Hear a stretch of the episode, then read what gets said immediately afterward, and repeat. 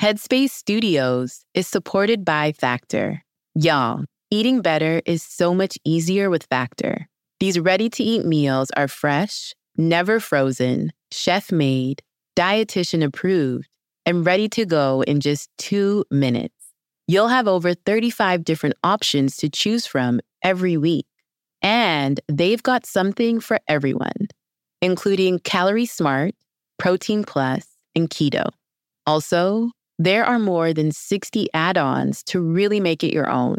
It's easy, they're delicious. I recommend it. Get as much or as little as you need by choosing your meals every week. Plus, you can pause or reschedule your deliveries at any time.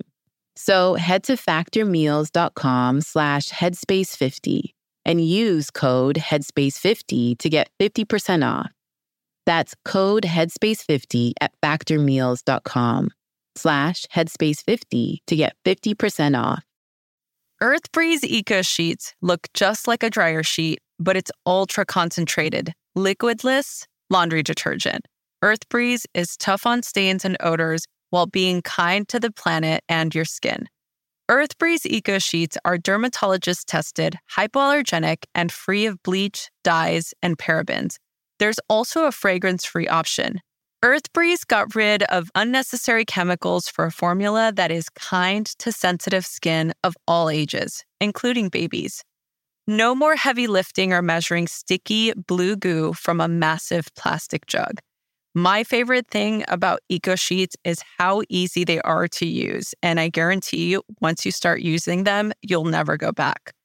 Right now, my listeners can receive 40% off Earthbreeze just by going to earthbreeze.com slash radio headspace. That's earthbreeze.com slash radio headspace to cut out single-use plastic in your laundry room and claim 40% off of your subscription earthbreeze.com slash radio headspace. Headspace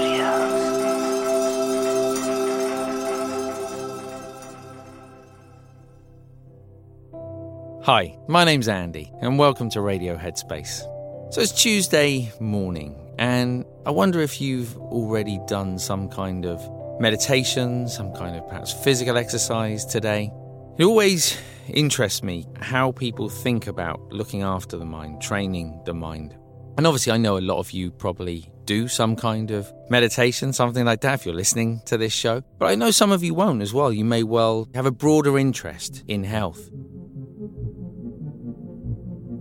I meet many people who say, nah, I don't meditate, running's my meditation, or whatever it might be. It's interesting because many of those activities, although there is a mindful quality to them, in fact, some of them I would say even help cultivate a mindful quality. So, really important, really, really useful.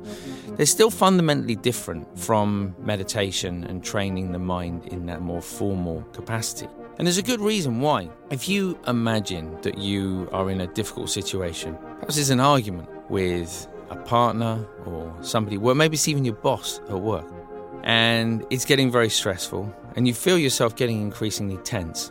It's very difficult in that situation. If you are dependent on, let's say, running, if running is your meditation, if running is the place that you go to to find a place of calm and clarity in your mind, in that moment, it's very difficult to bring that about.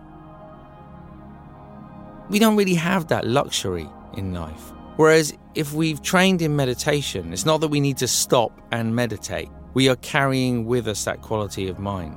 You know, we could say the, the same for all of those activities. There is something that happens when we are still in meditation, where we somehow deepen our awareness so that it becomes part of our everyday being. It doesn't just happen when we are engaged in activity. It actually remains part of our life. So when we're in a difficult situation, we are actually able to make it part of that situation. It's not something separate. And that's a really important point of difference. Because for me, that's the real value of meditation. The value of meditation isn't found in closing our eyes and sitting still on our own. The value of meditation is in training that quality of mind and bringing that into our everyday life. Of course, the best approach of all is to have both. where we are not only training in meditation, but we also have other activities, physical activities, that promote good physical health, but at the same time help us to train our mind. But as you consider different ways of looking after your mind, I'd really kind of think about that. And I say this having spoken to somebody the other day. It was a wife of a friend, and my friend loves surfing. And she said, Oh, I hope some waves are going to come soon. I said, Why is that? And she said, oh, My husband's so unhappy when he doesn't surf. He's dependent on surfing for his happiness. And I feel like, on the one hand, that's a beautiful thing to be able to kind of go in the water and find that happiness, but also it's a, a really risky strategy to be dependent on just one thing for our happiness, for our peace of mind. So, whenever you can, finding the time to take some time out for yourself, to look after your mind, not just for you, but also for the people around you. Thanks for listening today. I look forward to seeing you back here tomorrow.